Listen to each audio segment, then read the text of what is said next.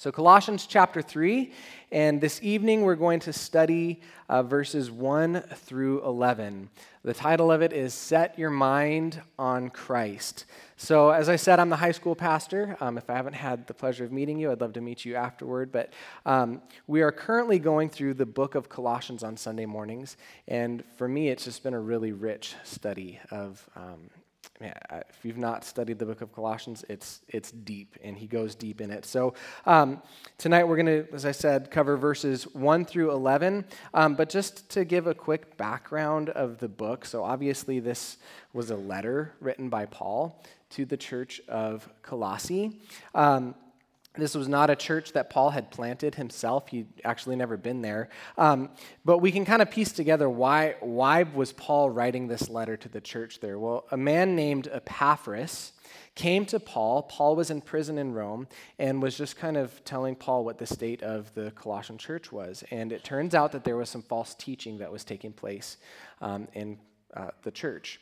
And there were some false teachers. They were spreading, we don't know exactly what. If you read it in commentaries, the commentaries basically say it's the Colossian heresy. So we don't know what it was.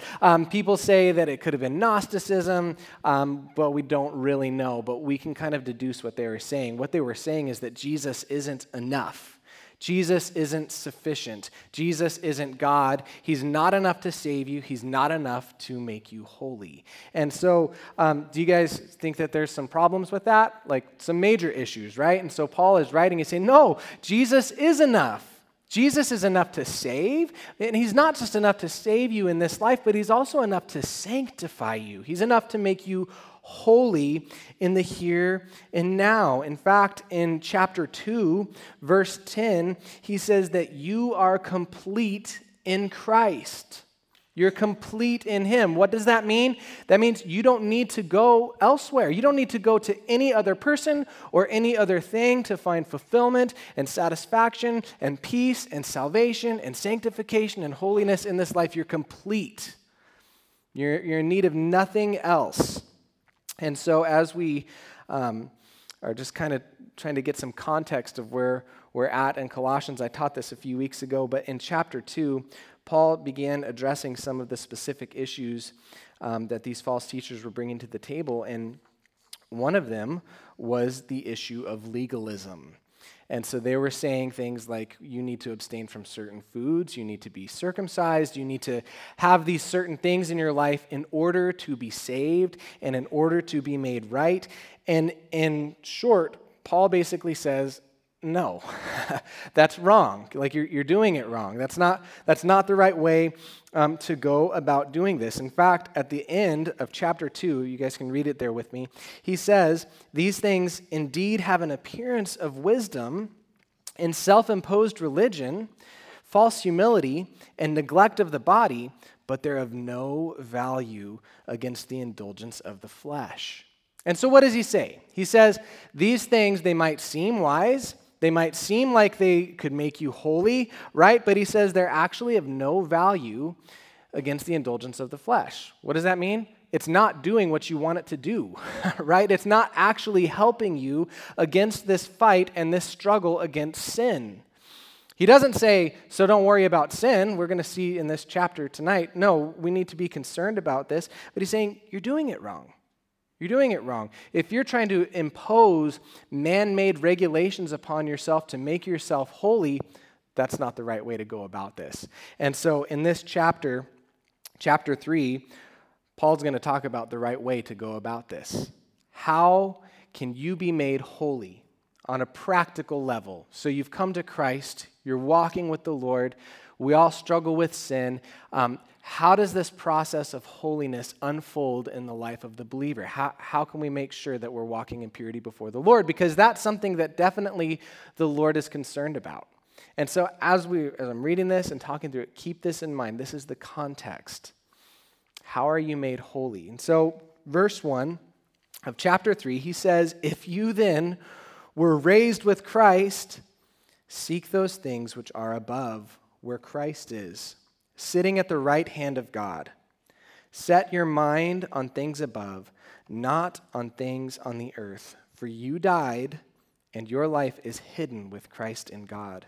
And when Christ, who is our life, appears, then you also will appear with him in glory. Paul says, if you are raised with Christ, then seek those things which are above. He says, you've been raised. You've been raised with Christ.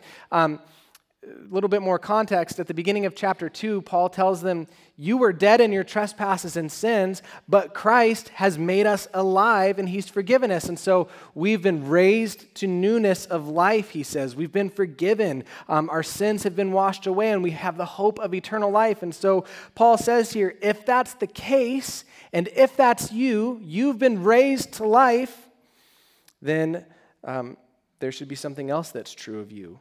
If then you've been raised with Christ, seek those things which are above where Christ is, sitting at the right hand of God. He says that our mind should be set upon the Lord. If you've been raised, if you've been brought into newness of life, you have the hope of eternal life. He says, set your mind on things above. Set your mind on things above. Seek those things which are above. That means to look for, to search after, to put effort forth in searching out the things of the kingdom. And then in verse 2 he says to set your mind on things above. So not only are we to seek after them and putting effort forth in that way, but what we think about, what we're putting into our minds, he says set your mind on things above, that Christ and where he is and the kingdom of God would be something that is continually being mulled over in our minds, that we would be setting our minds on righteousness and holiness and purity. This word, it literally means to have this attitude or to think deeply about this, to ponder deeply, that you would have a consistent attitude of thinking about the things of God. That you would have a consistent attitude that your mind and your affections and your love and your desire, everything about you would be set upon Jesus himself, set upon the Lord. If you've been raised with Christ, Paul says, if you are a believer, if you have the hope of salvation and eternal life, then set your mind on things above. This should be the constant mode of our lives. And, let's not forget the position that we have in Christ. Let's not forget that we've been raised. Let's not forget that we've been forgiven. And let's not be distracted by the things of the world. Let's not be distracted by the allure of sin. Let's not forget how good the Lord is to us. Let's not forget about the great salvation that the Lord has brought about in our life. And instead of our heart and our mind and our affection being set upon the Lord, sometimes it's set upon the things of the earth. It's set on my will, or it's set on my own rights or my own wants. But Paul says, no, these are earthly things. That's not where your affection should be. Your affection needs to be where Christ is. Your thoughts need to be where Christ is. And I would just encourage us, let's continually take stock of our life, right? Let's continually think about where has my thought life been? Have I been pondering these things? Have I been thinking deeply about the kingdom of God? Have I been thinking deeply about Jesus? Have I been setting my affection upon the Lord, or am I distracted? Am I concerned with other things? Am I being satisfied with other things? Listen, go back to that place of just being satisfied with the Lord. Tonight we had such a sweet time of worship, didn't we? I don't know. There was something really special about that worship time of just being in the presence of the Lord. And the truth of that song, Lord, I just want to be here at your feet. I just want to be here. I want to worship you. I want to give my heart to you. I want to give all of my affection to you. Let's go back to that simple place of being at the feet of Jesus. He says, set your mind on things above and not on things on the earth, to not get distracted while we're here. This life is temporary. This earth is temporary. The Bible says that the things of the world are fading away, right? And so why would our affection be placed here? Let's place our affection upon the Lord. Because here's the thing, the more that I know of Christ, and the more that I'm concerned with what he's concerned with, the more that I'm setting my affection upon him, the less I'm going to be concerned about the things of the world, right? The more that I'm satisfied with the Lord, the less satisfied that I'm going to be with the world. And so he says, if you've been raised with Christ, seek those things which are above. Set your mind on things above, not on things on the earth. Why? For you died, he says, and your life is hidden with Christ in God. Everybody should stop right there and say, well, hold on a second. I thought that he just said that we were raised. So why is he saying that we died? What does this mean, right? Well, he's talking about who you were before you came to Christ. That person died. Paul says in Galatians 2:20, I've been crucified with Christ. It's no longer I who live, but Christ lives in me. And the life that I live in the flesh, I live by faith in the Son of God who loved me and gave himself for me. When Paul says here that you died, he's talking about the old you. He's talking about the pre-Christ you. That person was nailed to the cross with Jesus and is dead. Isn't that an interesting thing? We talk so much about how Jesus died for me, and we're willing to proclaim this, and it's great, and I'm not speaking against it, but we talk a lot less about how when we come to Jesus, we go to him and we die. That person's dead. Who we once were before coming to Christ is no longer living. In fact, Jesus said, take up your cross, deny yourself, follow me. They're dead. Now the New Testament tells us that, hey, we're new creations, right? We have been raised. Who we were before Christ is dead. We're a new creature in Christ. And this is why he says that you died and your life is now hidden with Christ in God. What's that? Your life is now completely wrapped up in the person of Jesus. That's where your identity is. Your identity is not in who you were or who you once thought you would be or in this world or anything else. You died. Your life is hidden with Christ in God. You know, Megan and I, we often share with each other about who we were before we came to Christ. So we've only known each other as believers, and we both got saved in high school. And we often say things like, I'm glad I didn't know that person.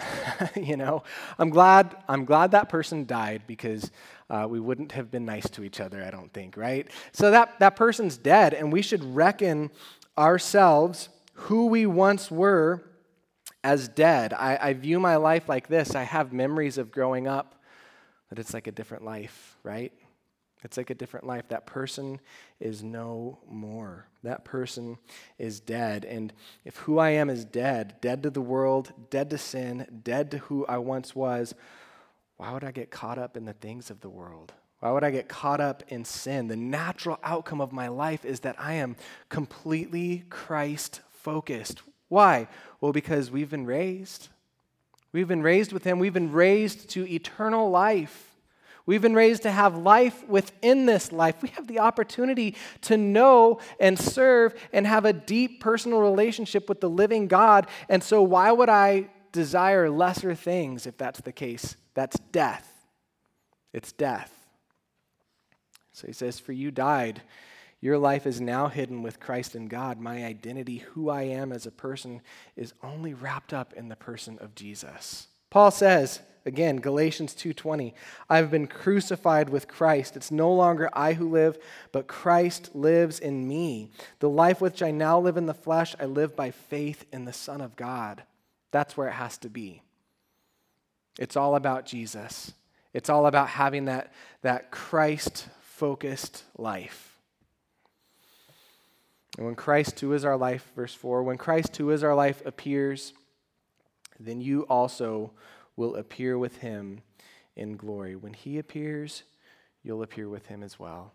When Christ comes back, you're coming back with him. When Christ comes back glorious, you'll come back glorious with him. But notice what he says there. When Christ, who is our life, appears, Paul says, Christ is our life. What's that? Christ should be the all-consuming passion of our life. He saved us. He's raised us. He's given us eternal hope. And Paul says, when Christ, who is your life, appears, you're going to appear with him in glory. You know, we all often hear that phrase, what are you living for, right? And, you know, we can fill in a bunch of different things, like what we're living for. Some people are living for pleasure. Some people are living for fame. Some people are living for money or comfort, or you can fill in the blank. Other people will say things like, oh yeah, music is my life. Like, what a sad existence that is, right? If music, it's just music. I mean, it's great. I love it. I'm a worship leader. I'm a music lover, but it's not my life, right? Or people will say, sports are my life. Really? To throw and catch that ball is your life? Like, that's not, I mean, it's fun. I'll throw and catch a ball all the time. It's great, but it shouldn't be your life.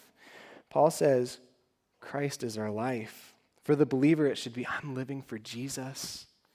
I'm living for Jesus alone. He's my life. He's my everything. He's my life here and now. He's going to be my life for all of eternity, and I'm going to appear with him in glory. And so what's the exhortation? Allow Jesus to be your everything. Allow him to be the passion of your life, that there would be no other thing that has your affection more than your affection for Jesus. That everything that you are would be set upon who he is. Because listen, the things of this world, they might satisfy for a little while. They might feel good for a little while, but they're always going to leave you dry. Jesus offers true satisfaction in this life. And again, let's bring it back to the context. What is Paul talking about? What was he talking about previously in chapter 2? Well, he was addressing that issue of legalism, right? He was addressing the issue of Christians who are trying to make themselves holy through man-made regulations. The Lord didn't say to do this. It was man-made regulations. And Paul tells them, you're doing it wrong. You're not actually making yourself more holy. This has no value against the indulgence of the flesh. Do you know what has value against the indulgence of the flesh? Set your mind on things above. Set your mind on Christ.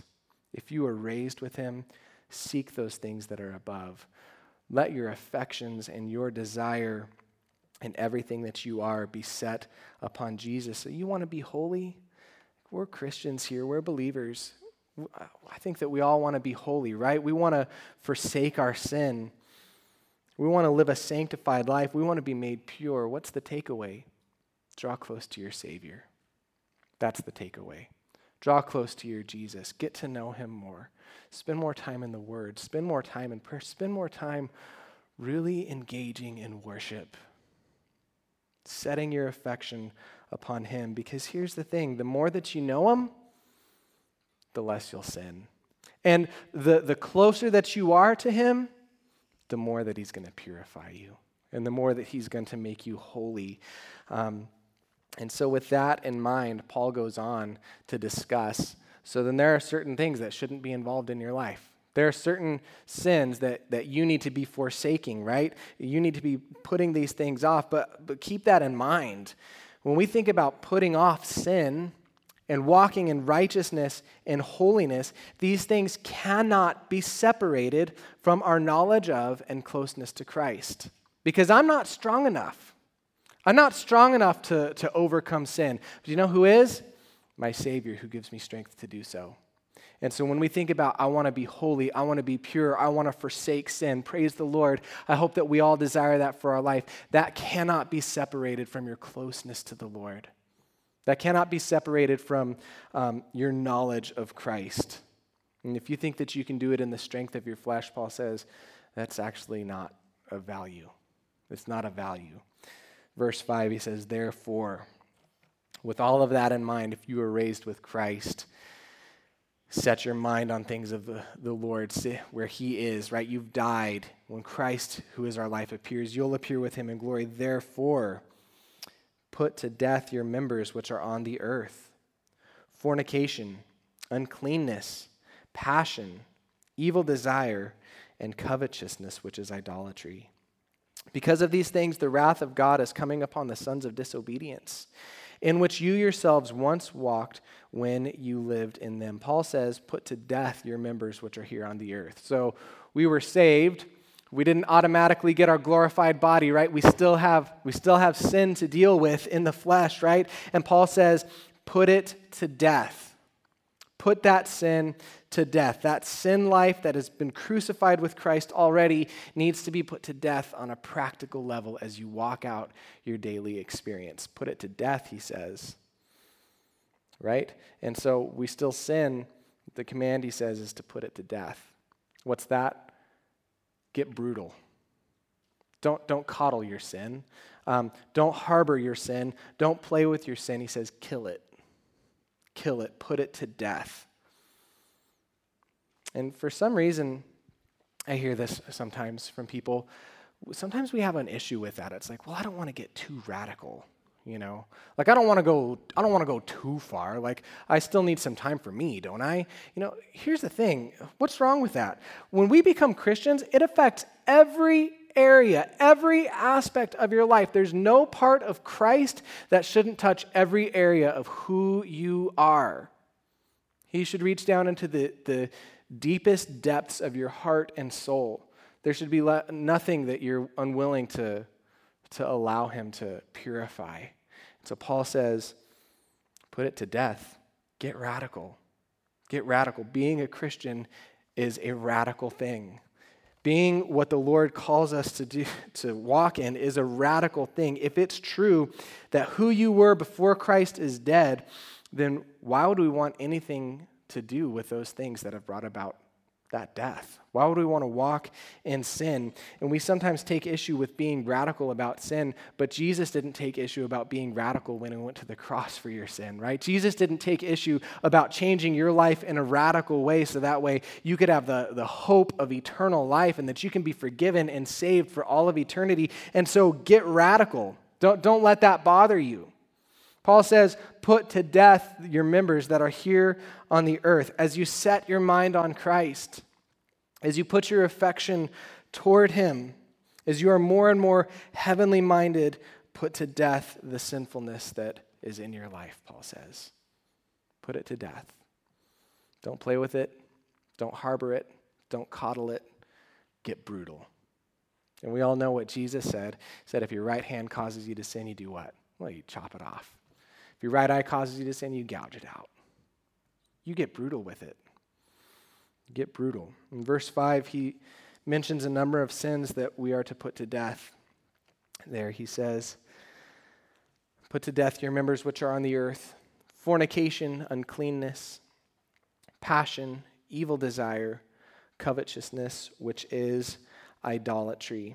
In the original language, each of these has to do actually with sexual immorality. Each of these has to do with, really, I'm not going to go through and define each one, but you can just know, what is he talking about? Well, he's talking about anything, any sexual act that is outside of God's original design for sex, and that is between a husband and a wife, right? The bottom line is that as a Christian, we're called to purity. And we're called to live a life of purity and holiness, and that we would put to death sexual immorality that's within our lives. Paul even says at the end of verse 5 that this is idolatry. It's something that could become an idol in the life of a Christian and is certainly an idol in the world and in our culture. We see that all the time, right? But have you noticed that the Bible brings this up a lot? Like, Paul is writing to Christians here, and he says, you need to put this to death. But I just did a quick... This is not exhaustive. This was just the ones that I could think of personally, how much the Bible brings this up. I didn't even touch the Old Testament. The New Testament, check this out, brings up the issue of sexual immorality. Acts, Romans, 1 Corinthians, Galatians, Ephesians, Colossians, 1 Thessalonians, Revelation, over and over and over and over. They say, be careful. Be careful, don't get caught up in this. And it's almost as if the Lord knew that this was going to be an issue for us, right? That this was going to be something that we would need to be told over and over and over, put this to death. Don't walk in sexual immorality. Don't get caught up in that snare. It's going to be alluring. It's going to seem pleasurable, but don't get caught up in the lie. Put it to death. And we live in a culture that is obsessed with sex. We see it everywhere. Pornography. We see it in gender identity, a person's orientation, and truly this is a god to many people, but the Bible says that it's idolatry. It shouldn't be handled gently in your life. Put it to death. I wish that I could say as believers that we're immune from it, but we're not. We're not. Put it to death, Paul says. He was writing to Christians. It says, put this to death. And this is an area that we always need to guard against and that we need to be continually putting to death in our lives, keeping it in check. And especially in light of verses 6 and 7, he says, that because of these things, the wrath of God is coming upon the sons of disobedience, in which you yourselves once walked when you lived in them. He says it's because of these things, in part, that God's wrath has come upon the sons of disobedience. God's wrath, his vengeance upon sin, it says. And do you notice he draws a distinction here in verses 6 and 7 between the sons of disobedience and Christians, right? He says, you yourselves once walked like this when you lived in them. What's he saying? You used to live like this. This used to be the mode of your life. This used to be how you lived, but since coming to Christ, no more. This should not be any part of your life. Now, obviously, I don't think that Paul is saying that when a person becomes a Christian, they just automatically stop sinning in every single area. No, it's a process, right? He says, put it to death. But what I do think that he's saying is that God, when you come to him, he begins this process of refining you and making you pure and making you holy, sanctifying you by his Spirit to help you sin less. But here's the thing. I don't think that it's possible for a person to be a Christian and to be okay with continually and habitually walking in sin with no remorse and no repentance. I don't think that's possible. Because when we come to the Lord, he gives us a Spirit who convicts us. That's what used to mark our life. But that person's dead. We've been crucified with Christ. There's been a radical shift in our life. And again, I'm not saying that we don't sin, but what I am saying is that when we're confronted with sin in our lives, there's a desire to put it to death. There's a desire there to put it to death because we've been raised with Christ. Who we were is dead. In verses 8 and 9, Paul lists a few more sins of which should have no part of our lives. He says, but now you yourselves are to put off all these: anger, wrath, malice, blasphemy, filthy language out of your mouth. Do not lie to one another, since you have put off the old man with his deeds. And so before we was talking about sexual immorality, the focus shifts here, right? And these I would put in the category of our attitudes toward other people, right? He says, put off all of these. Put off these attitudes towards other people that you might have. That word, put off, it literally means that you would take off like an article of clothing. So I have in mind a person taking off just a filthy shirt. Like, it's getting hot. It's summertime. Have you guys been out in the yard lately, like getting sweaty? And I don't know I'm from New Mexico, and this whole humidity thing, we've been here 5 years, and it's like still hard to get used to, right? Like you walk outside and you're like, oh, I just feel like I'm wearing the outside. Like this is horrible. Like it's just awful, A few weeks ago, Megan and I were out in the yard just working, and, we have some ivy growing up the side of our house, and we were chopping it down, and I just go in, and I'm just drenched, and it's a filthy shirt, and I take it off and get cleaned up and put on new clothing, and, it'd be weird is if after I'm all clean, I see that filthy shirt lying on the ground, and I'm like, I'm going to put that back on. Like, nobody would do that, right? Be like, that's disgusting. Like, I don't even really want to pick it up to put it in the hamper. Like, it's just gross. Like, let's just leave it there. We can maybe burn it or something later. I don't want to touch it anymore. Like, nobody would do that. And so Paul says, listen, these attitudes, take them off. They're a filthy garment. Take it off like you would take off that sweaty, nasty shirt after working in the yard all day long, right? It feels good to take those things off, doesn't it? It feels good to take off a shirt that's nasty, right? It feels good to put on a clean change of clothes, and Paul says, take it off. Put these off. Anger, wrath, malice, blasphemy, filthy language out of your mouth, and do not lie to one another. He says, take off your anger and your wrath. Take off your malice. What's that? That's an attitude of wanting to seek vengeance upon a person, right? Paul brought up sexual immorality, and this is something that's mentioned over and over in the Bible. And then he brings up this list here in our attitudes towards each other. You can read it in numerous places in the Bible. Let all bitterness, wrath, anger, clamor be done away from you, right? It's over and over in the New Testament. We see it all the time. Do you think the Lord knew that we might be dealing with this with each other? I think so. Paul says, put away your anger. It's a nasty shirt. You don't want to wear it. But you know, sometimes it's easier to be angry at a person than it is to forgive them. Have you noticed that? And sometimes it's easier to maybe like plot revenge in your heart for a person. Like, I can't believe that person at work did this to me. Like, this is what I'm going to do to them, or this is what I'm going to say to them.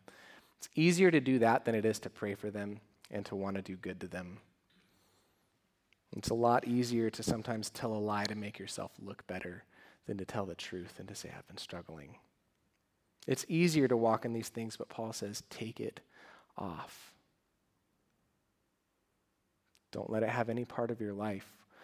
And again, think of the context. You've been raised. That person died. And when Christ, who is your life, appears, you also will appear with him in glory. That's the context.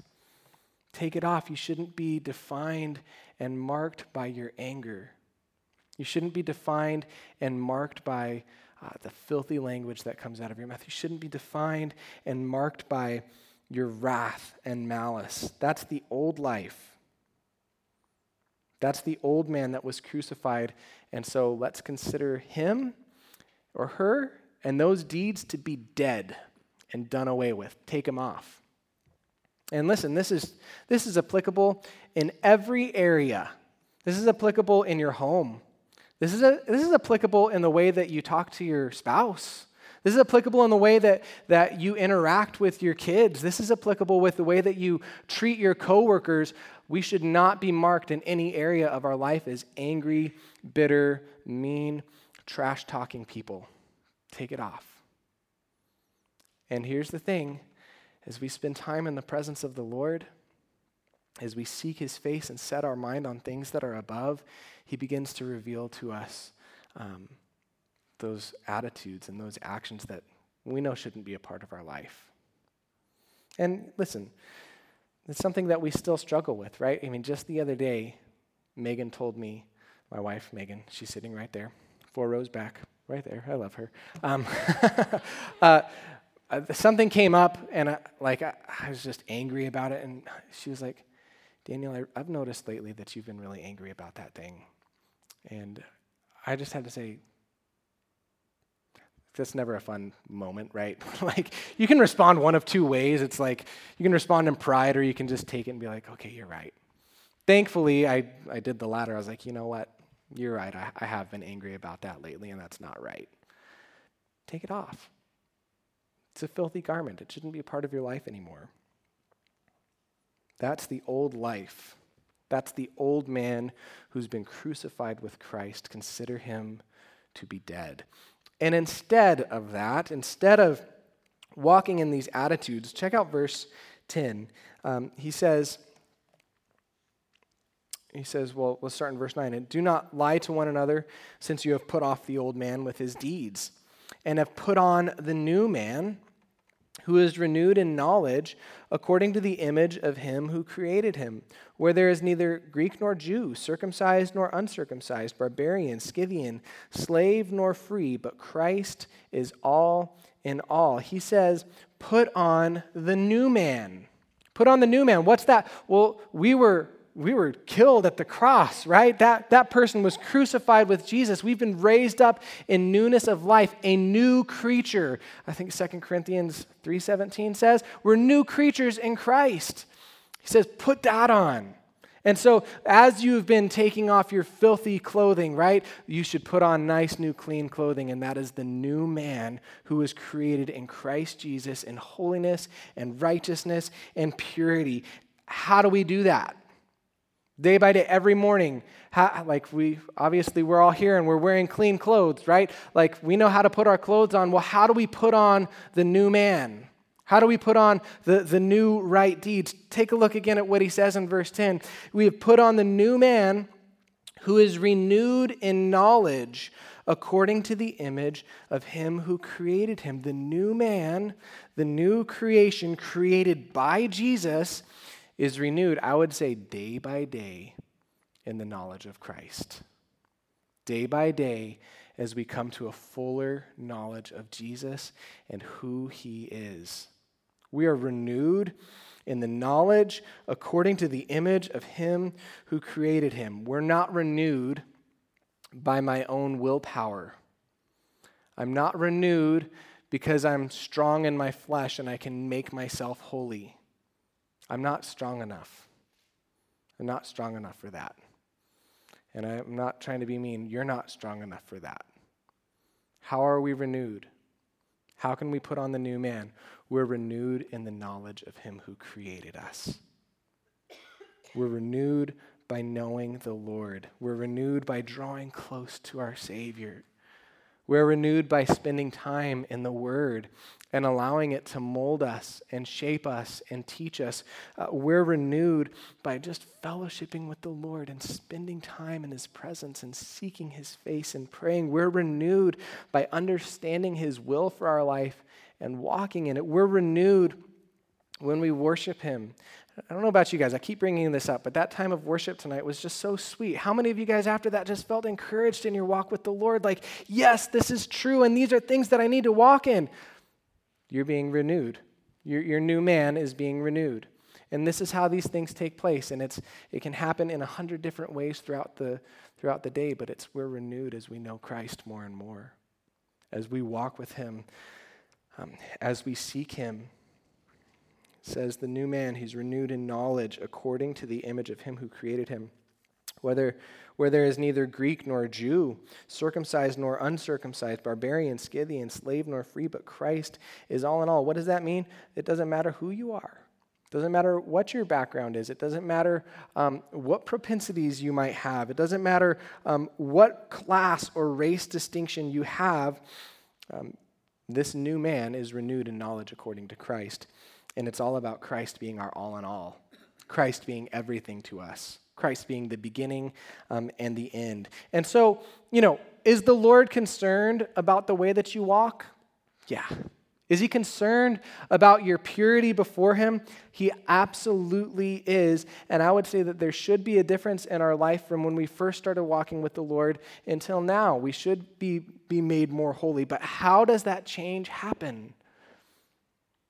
How do we put on the new man? How do we put off these sinful deeds, right? How does that happen? Is it because I'm strong and I just made it happen? Is it because of the different works that I do? That's what the Colossians were trying to do, and Paul says, you're doing it wrong. You're doing it wrong. You're not doing this right. I'm not strong enough to make myself holy. It has to be a work of the Lord as I draw in close, as I seek his face, as I understand his will, as I read his word and apply it to my life. That's accomplished by his power in my life as I know him and I submit to him more and more. That's when that takes place. And I'll just close here. If you're here and you're hearing this and you're like, man, there's been a sin in my life that I just can't get over. Like, I'm not happy about it. I'm not comfortable with it. The Spirit is convicting me about it. But for some reason, I can't shake it. I just ask you, have you been drawing near? Have you been drawing in to the Lord? Would you say that this has been the mode of your life, that you've been setting your mind and your affection and your heart upon Christ and where he is? And I would encourage you, let's pray together. Let's come up and you can talk to me or the pastors will be able to, let's pray. The Lord is concerned about holiness and purity in your life. He doesn't want you to be walking in immorality. He doesn't want you to be walking in anger and clamor. He says, put these things off. But this can only be done, and that new man can only be renewed in the knowledge of him who created him. Let's know Christ more. Let's dive deeper into who he is and into his word, because it makes it a lot harder to walk in sin when we have that attitude. And when we have that mindset, right? It makes it a lot easier for us to put off sin when we're in that type of relationship with him. If you're here and maybe you're hearing this for the first time, you're an unbeliever, you don't know the Lord, you've not walked with him, you've not given your life to him. Listen, you have the opportunity to know and trust and walk with the living God. The Bible says that before a person comes to Christ, they are dead in their trespasses and sins. It doesn't get much worse than that, right? You're dead.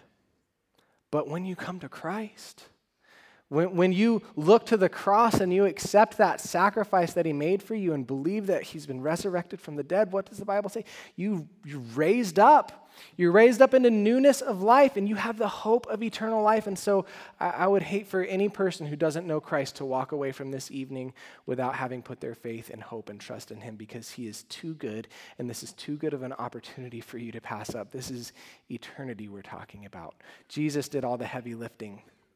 He did all the heavy lifting. He went to the cross for your sins. He was killed, he was buried, and he was resurrected. Why? So that you could come to him and be forgiven of your sins and have the hope of eternal life. Come to the Lord tonight. So Lord, we love you, and we're so thankful that we can call you our Father. We're so thankful that we can call you our friend even, Lord. And we're so thankful that we can walk with you, and that we can know you, Lord. And I just pray for myself, and I pray for each and every one of us here, Lord, that we would be drawing in close.